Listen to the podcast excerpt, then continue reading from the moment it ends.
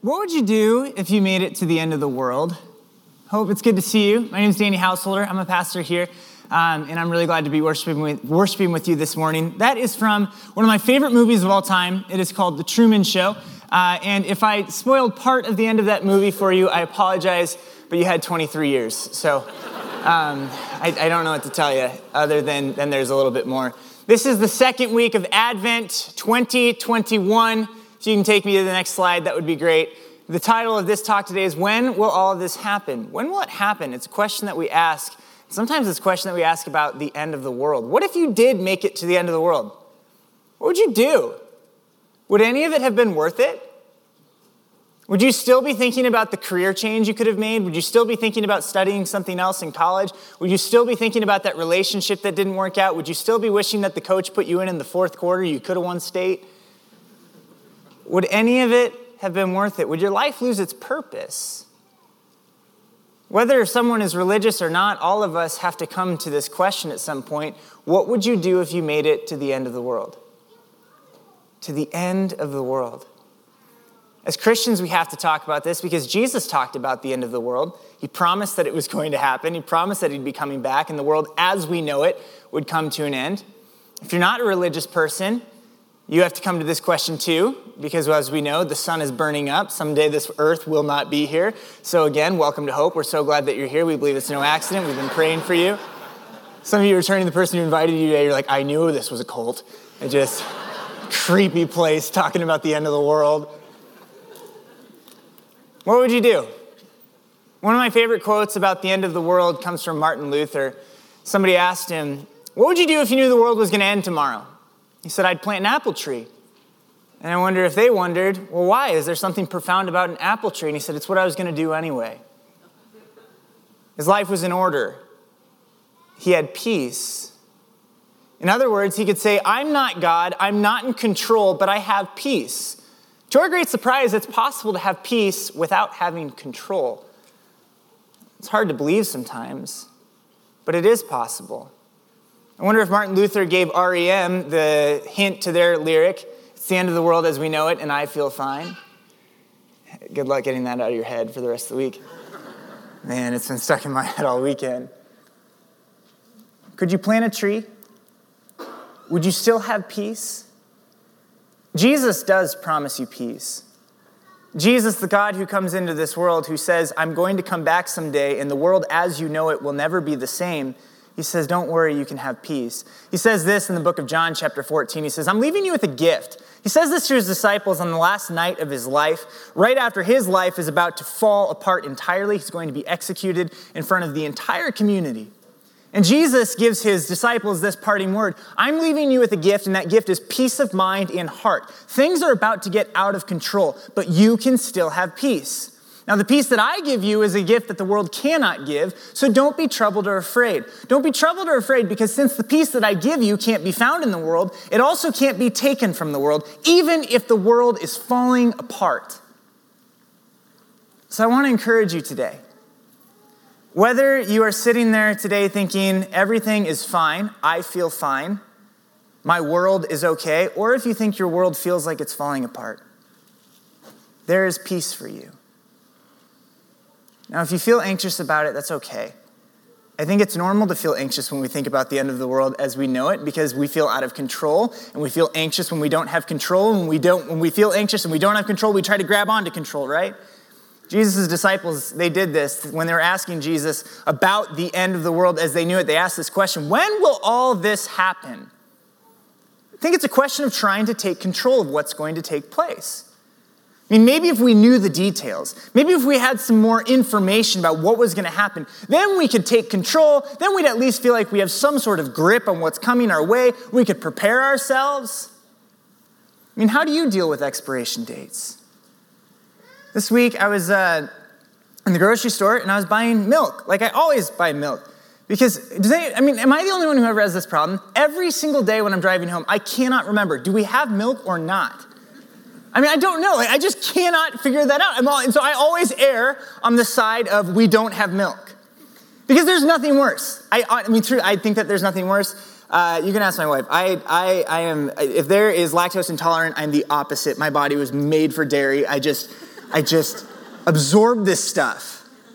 And there's nothing worse than when you sit down at a table, you've got everything, you've got the you got the bowl, you got the spoon, you got the T V on, you poured the cereal in the bowl, you grab the carton, shit's too light. No! No milk! So like I said, I, I err on the side of always getting milk. But this week when I was in the uh, grocery store, and I'm looking at the cartons of milk, like all of them are saying December sixth. I'm like, okay, I mean, like, yeah, I like milk, but I'm not a baby cow. Like, this isn't going to happen. And so I, like, peek down a little bit. I look at the carton behind the, fir- the first carton. Ah, December sixth. But I'm not going to give up, so I get down on my knees, and I start taking the milk out as, I mean, imagine the grocery store workers walking by me. I just did that, man. Come on. I'm pulling them all out. I'm like, oh, D- December sixth, December sixth, December sixth. Come on. Finally, I, define Dece- I find December eighth. I'm like, ah, two more days. Of course, I get home. I open the fridge, and there in the fridge is three-fourths a gallon of milk. And now it's a race against time. I'm inviting the whole neighborhood over. Come on. Let's have salad bowls of cereal for lunch.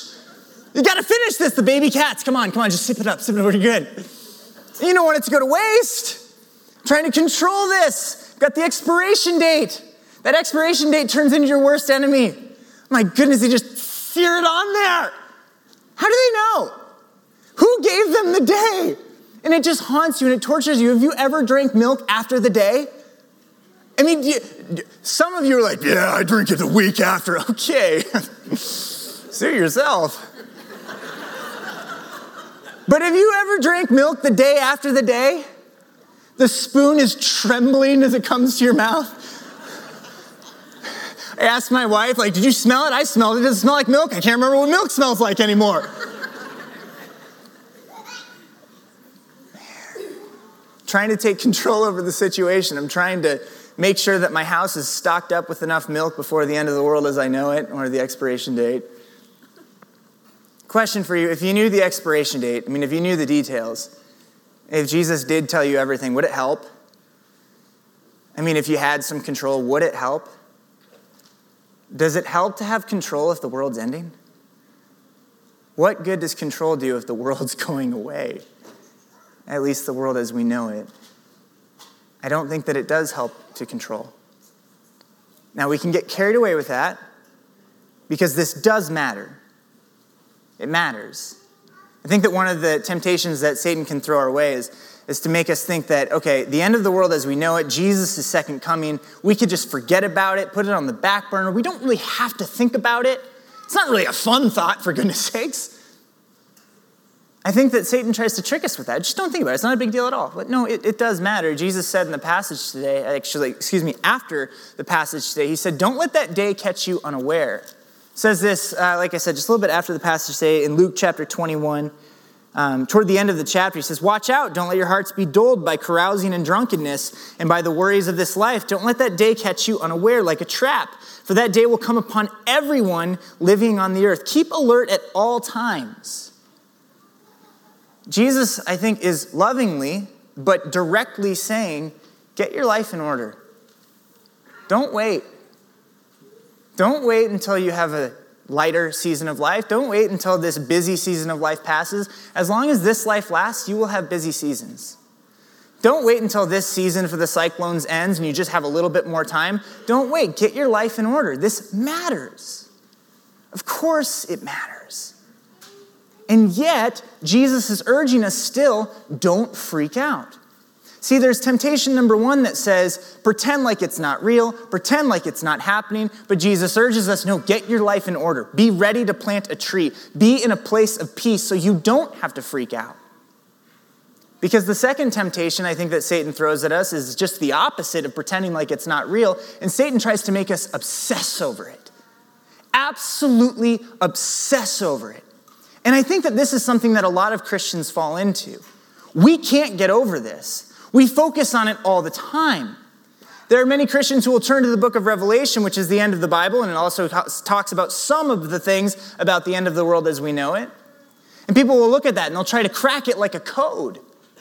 I've got to figure it out. I've got to have the details. We obsess over it. When's the date? When's the time? How's it going to happen? What's it going to look like? Who's going to be here? Who's not going to be here? Who's going to disappear?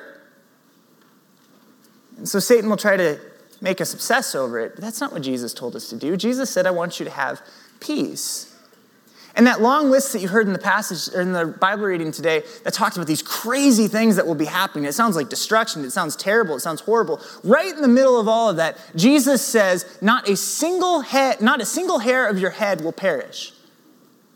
For goodness sake, when the world ends, you will not. Even your hair won't. And maybe if you lost some hair, God will give it back to you. You can be at peace. You can be at peace. I think that it's interesting. It's not just Christians who are obsessed over the end of the world. People are, just in general, everywhere. Have you noticed? People can't stop talking about the end of the world. Did you know that in the last decade alone, Hollywood has produced over uh, one hundred twenty films about the end of the world? one hundred twenty-six to be exact. one hundred twenty-six films in the last decade have come from Hollywood that focus on the end of the world. We can't stop thinking about it. We can't stop focusing on it. Why? And it's not just Hollywood. I think it's us in our own personal lives too. I mean, whether we're directly saying it or it's just the way that we act. How do you respond when you have conflict in your life? How do you respond when your least favorite politician gets elected? Does it feel like your world is ending? Maybe it's just me, but how do you respond when you're worried that your favorite football coach is going to leave for another school and you can't stop checking Twitter every single five minutes to see if it happened? I don't know. What will my life be if he's not here? He's a human being. He has a life. He has a family. He has to do his best for them. Anyway, just me? What happens when somebody does you wrong?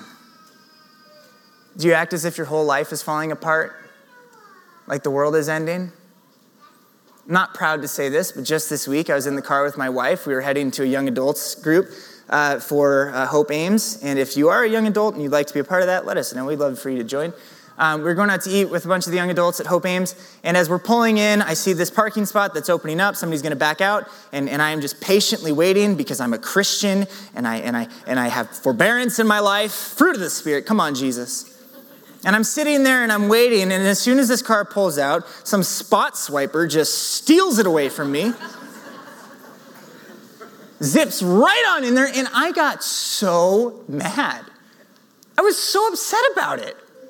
And the more that I reflect on it, the more that I'm sure this guy was a restless jerk who probably made his girlfriend pay for the meal. Like, I'm convinced of that. And also, as I reflect on it, I realize I was a restless jerk, acting like my world was ending. Man, some of us aren't really talking about it, but we're living like it, aren't we? Just the smallest things entirely throw us off. I think part of the reason why we talk about the end of the world, part of the reason why we act like the world is ending, is because we are convinced that the way that the world is going, as is, cannot last. Never-ending pandemic, senseless shootings, wars all over the place, people at each other's throats. The world can't keep going like this. Of course it's going to end, right? I've got some good news for you. God's not actually obsessed with the end of the world. Did you know that? I think while most of us are obsessed with the end of the world, God's not obsessed with the end of the world. In the book of Revelation, where many Christians will turn to to learn about the end of the world, Jesus surprises us. He's not talking about the end of the world. Instead, he says, look, I'm making everything new. God's not obsessed with the end of the world. Instead, God promises when the world gets to a place of ruins, when it's falling apart, when it feels like your world is ending, I won't let it stay that way. Instead, I'm making everything new. And it turns this upside-down world right side up, and God is telling us, I believe, through the Scriptures, that your world is not ending, it's only beginning. Everything is being made new. Your life, your body, the hair on your head. You can have peace. One of my favorite theologians said this about the book of Revelation. When you look at the book of Revelation, again, the book that people will oftentimes look to when they're looking for answers about the end of the world, when you look at the book of, the Re- of Revelation, when you look at other passages about the apocalypse, if you will, in the Scriptures, and if you walk away from those feeling terrified, You've missed the point. You've missed the point. Jesus came to give us good news. Every single thing that Jesus has for you is good news because God loves you and God cares about you. What if we had that confidence? I mean, seriously, what if we had that confidence? Will we really be so concerned about having control about the end of the world? Will we really be so concerned about having control about what's going to come next? Will we really be so concerned about when it's going to happen? Or would we simply be confident and trusting and have peace in knowing that there is a God? I am not that God, but that God loves me. And that God has promised to make things new. And so even if the world around me is falling apart, I will not. Because he cares for me. Suddenly, when we read this apocalyptic, these apocalyptic, geez, say that five times fast. Suddenly, when we read these apocalyptic script passages in Scripture, when we read an apocalyptic book, like the book of Revelation, we can have peace. And at the same time, we don't have to have control. It is possible to have peace without control.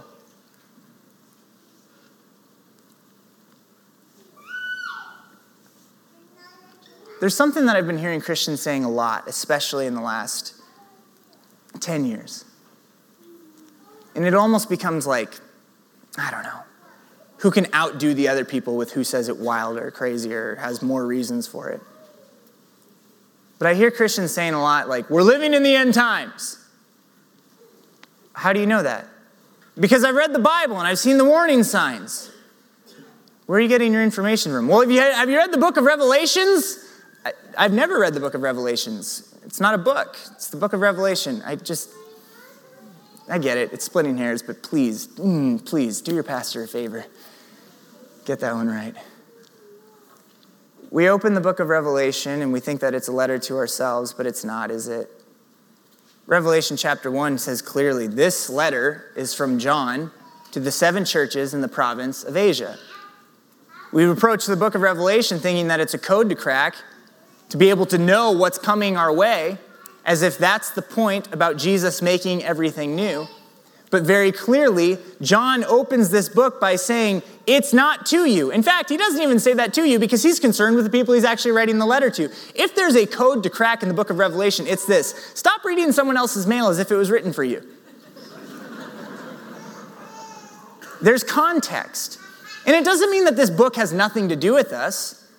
But when we study the book of Revelation, like when we study any book in the Scriptures, we need to look at that context and then And then, and I mean after, and then after we've looked at the context, think about the implications that it has for our life. And we'll see that the implications are huge. They're powerful. They're life-changing. So what was the context of the book of Revelation, this book that so many people go to when they talk about the end of the world, when they're trying to find out answers about the end of the world? Well, in Revelation chapter two, John writes this, I know about your suffering and poverty. Don't be afraid of, of what you are about to suffer. John is writing this book at the end of the first century. He's writing to a group of Christians who are, who are about to endure great oppression. They were living, living under an emperor named Nero. Nero had a predecessor who was going to uh, embark on a brutal, systematic uh, persecution of Christians. Uh, the, the, the, the officials and the, the governments around them, the systems, would demand the Christians to worship Caesar. They didn't care if you worship God and if you profess Jesus as Lord, but they said, you also have to worship Caesar. And when the Christians said, no, we will not do that, the Romans, they threatened them. Said, okay, well, if you don't do that, we're going to torture you. We're going to execute you. Uh, we're going to kill your families. We're going to ruin your life. We're going to end your world as you know it.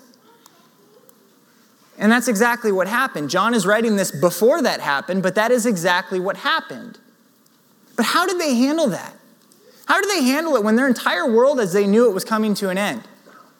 Well, this is a fact. We know that the growth of the early Christian church happened because of the death of early Christians. Isn't that crazy? The early Christian church grew more as more early Christians were executed. I mean, first off, that makes me feel very grateful for when I live and where I live I think that it's always important to remember something like that. But second off, what was it that they had? How did they face it? Why did that happen? There's one ancient historian who reflected over the martyrs of the early Christians and wrote that their deaths were like fertilizer for the church. Because as the executioners were killing them, they were killing people who were at peace. There are ancient recordings of early Christians who were being killed with smiles on their faces. They had joy. And these executioners wondered, where can I get something like that?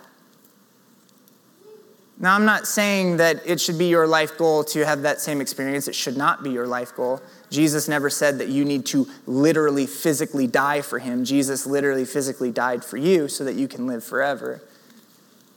But I do think that it's saying something to us. Here's the implication. John wrote something to those people. John gave them a hope. John reminded them of a peace through the book of Revelation in this letter to those churches once upon a time that allowed them to be able to face what they were going through. And if John gave them something that, that allowed them to get through what they were going through, the implication is this: it will help us get through what we need to go through. If what John wrote was able to get them through that, it should absolutely suffice for what we need to get through today. Even when it feels like the world around us is falling apart. Do you still feel like you need control? Or do you feel like you need to know the one who's in control? I am limited. I am finite. I'm human. And so are you. Even if I had control, I'd lose it pretty quickly. But I know a God, and I hope you know a God who's bigger than this world. So even if the world as we know it comes to an end, he will not, and neither will those whom he loves. That's you. I think that um, when we find that peace, we're able to cease, to cease this desire to even have control over it, because it's no longer our expectation or need or, or, or uh, desire. Jesus frees us of that in Matthew chapter twenty-four when he says, "No one knows the day or hour when these things will happen, not even the angels in heaven or the Son himself. Only the Father knows." So again, if you find yourself in a tempting place of saying, "We're living in the end times," you have no right. God bless you.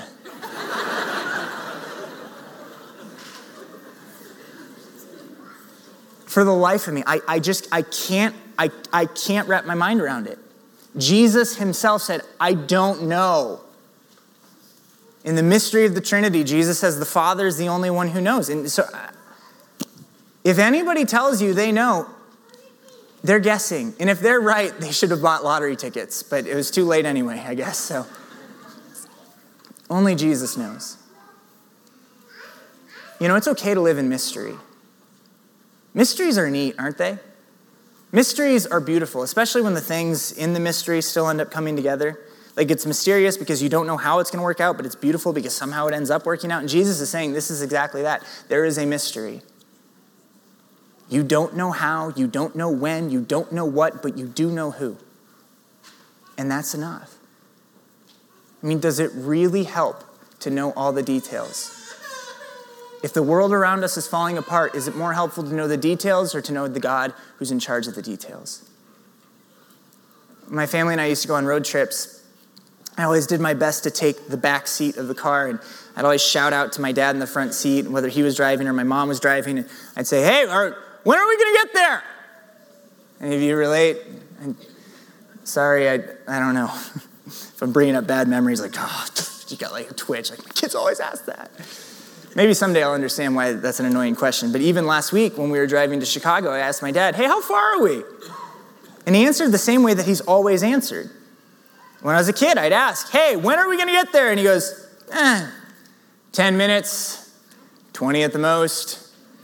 We might have been ten hours away, and he would still say, ten minutes, twenty at the most. Now, never mind the fact that my dad and your senior pastor blatantly lied to me. Uh, there's something neat about it.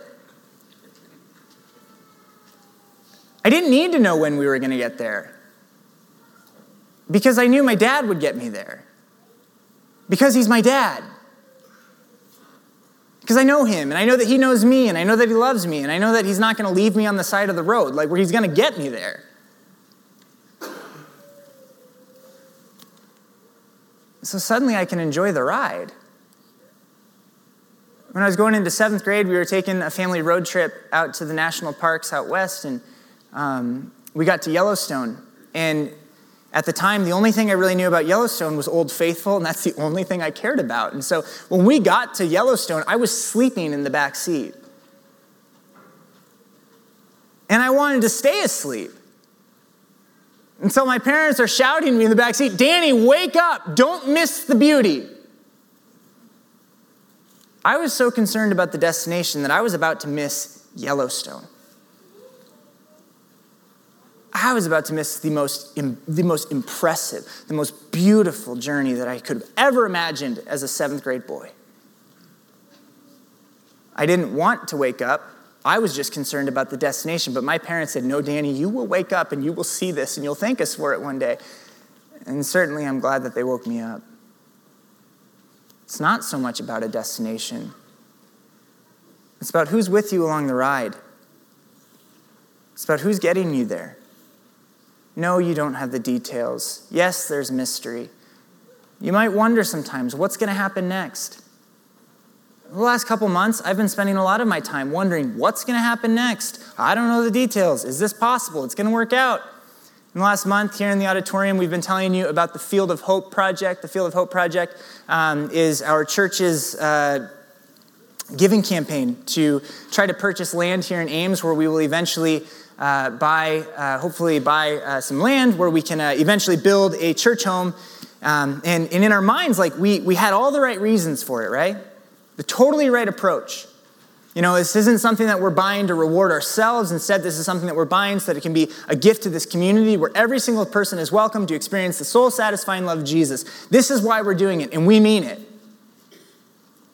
But I can tell you this, it was going to take a miracle for this to be possible. And over the last several months, when I was meeting with the Field of Hope team at the Link, they can tell you, we had some very candid conversations when I was saying to them, I don't think we can do that. We set a goal where we were going to have to raise eight hundred fifty thousand dollars in order to obtain this land. Now, just to put that in perspective, Two years ago, when we weren't in a pandemic, and when we were able to have everybody gather in person, and half of our church wasn't gathering online, we raised just over six hundred thousand dollars for our Hope Dreams project, which helped us buy the Link. And so I'm sitting here thinking, what are we doing?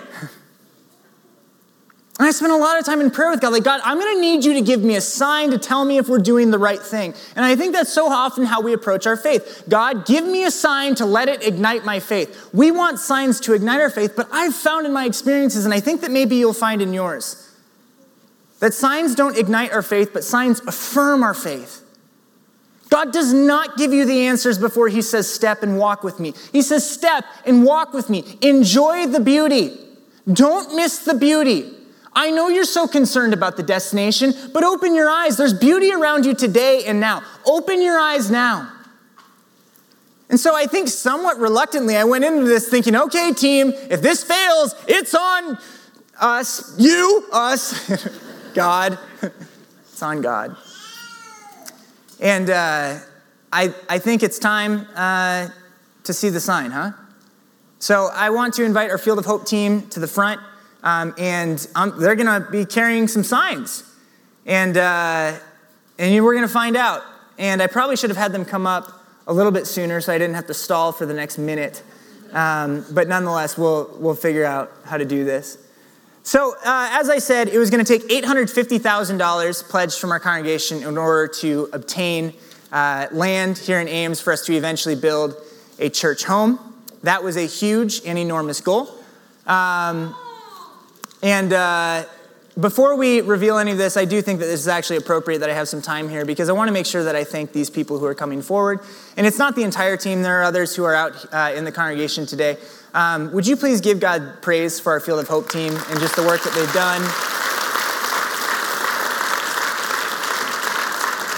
They've, they've truly been amazing. Um, now, the book of Revelation, actually, uh, Revelation literally means the revealing.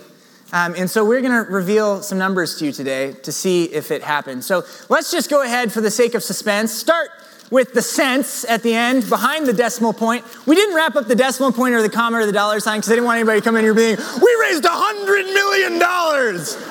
No, we didn't. But uh, let's go ahead, and, and you guys can start to unwrap, but just go ahead and hide for a second. Okay, we're off to a good start. We raised eighty-five cents. We know for sure that we raised eighty-five cents.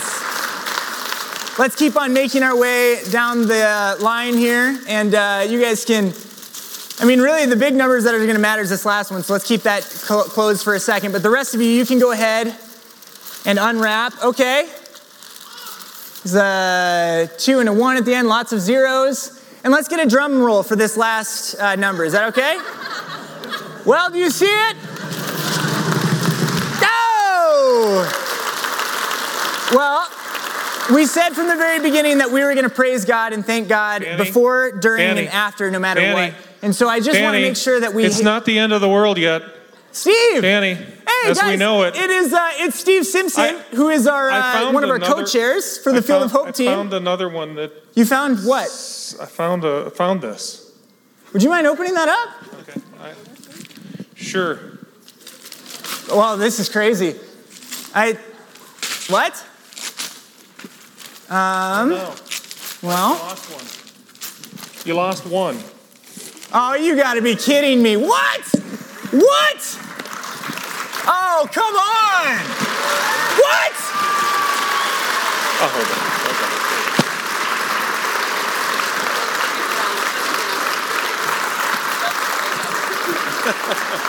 I have a comma on both sides. Is this an apostrophe? It's still a million, right? Yeah. one million three hundred thousand twenty-one dollars and eighty-five cents. Give God praise. That's nuts.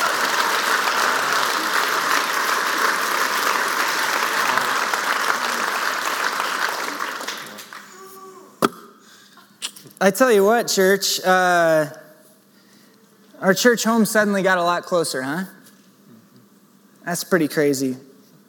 And we're still going to say the same thing that we said from the start. It's not a reward for us. It's a gift to this community. The land that we buy from this money is going to be a place where every single person is welcome to experience the soul-satisfying love of Jesus. Every single person is welcome there. Praise God for that. You guys can take your seats.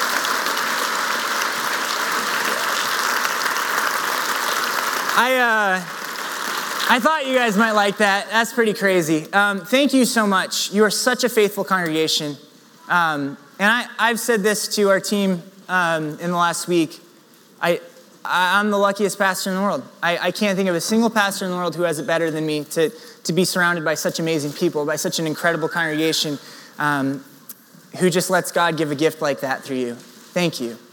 And um, now you might be thinking, okay, Danny, you just talked all about how it's not about the destination, but then you just... revealed this big number. Is that? The, that but it's not the destination, is it? Because I'm going to tell you this, we're not like breaking ground today. We can't. We have a church constitution that says that we're not going to go into we're not going to go into deeper debt in order to build uh, the building on the land that we just bought. We'll we'll pay it off. We'll be responsible about it. We'll be faithful with it. We promise to do that with the money that you've pledged. You have our word on that.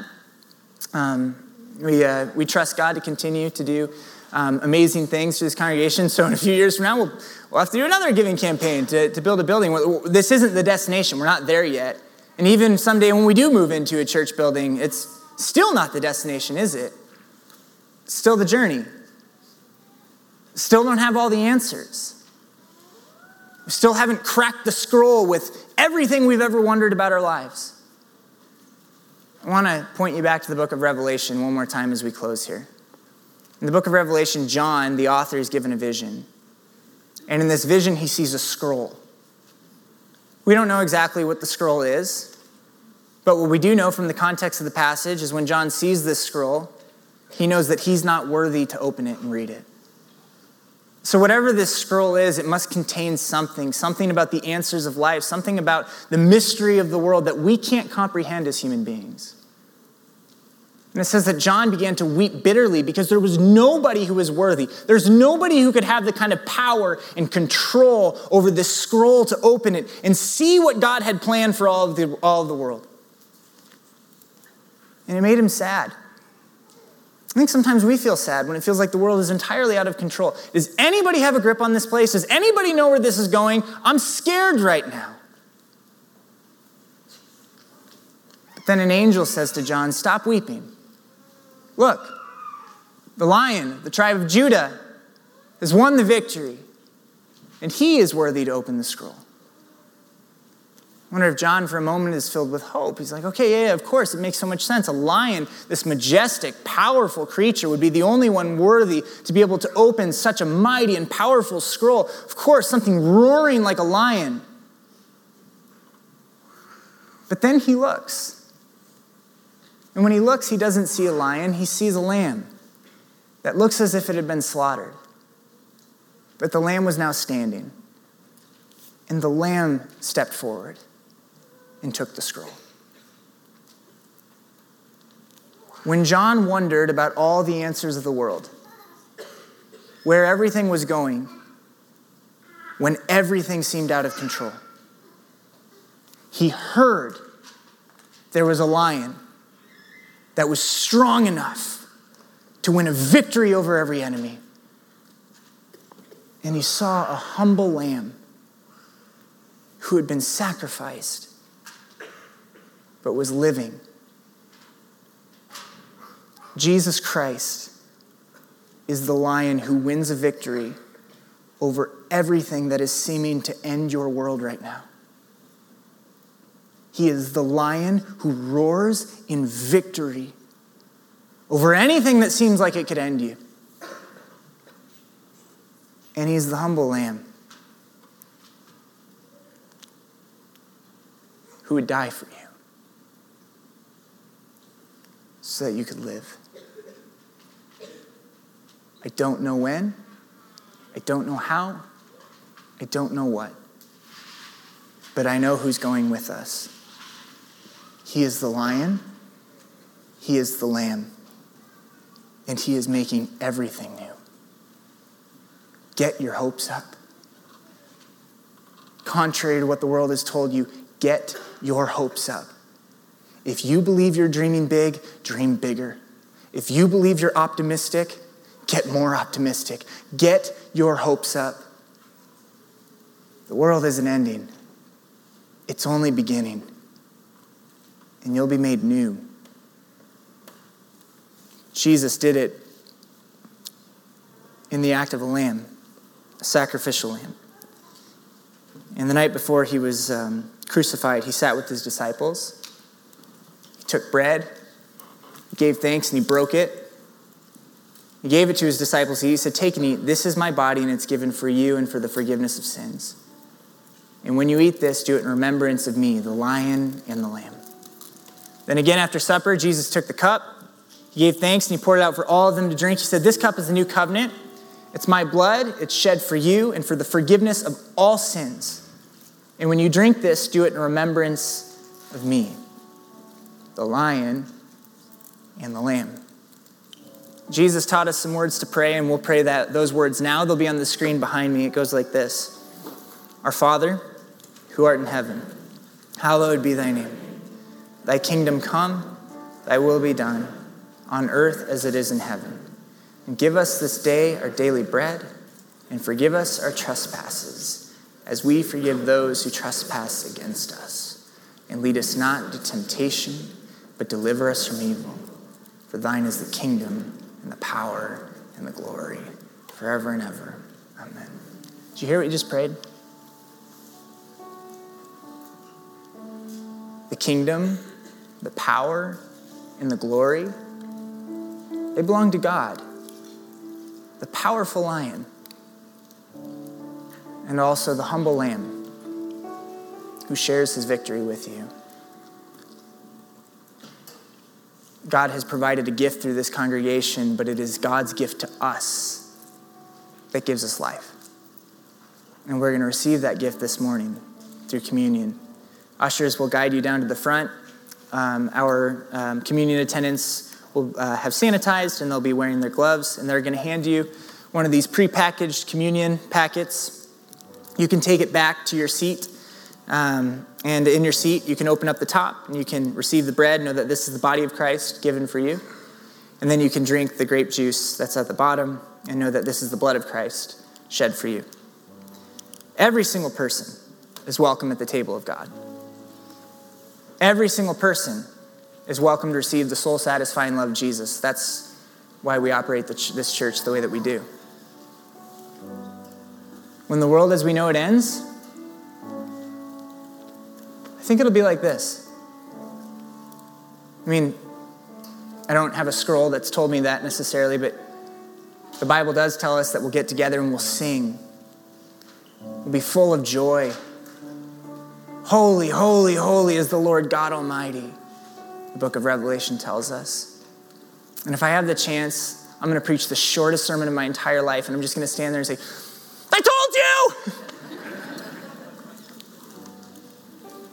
I told you it was good news. More importantly, God tells you it's good news. Just come forward, receive his gift, and let that give you life. Life that's won by the lion, given by the lamb. His name is Jesus. Amen. Let's stand and sing.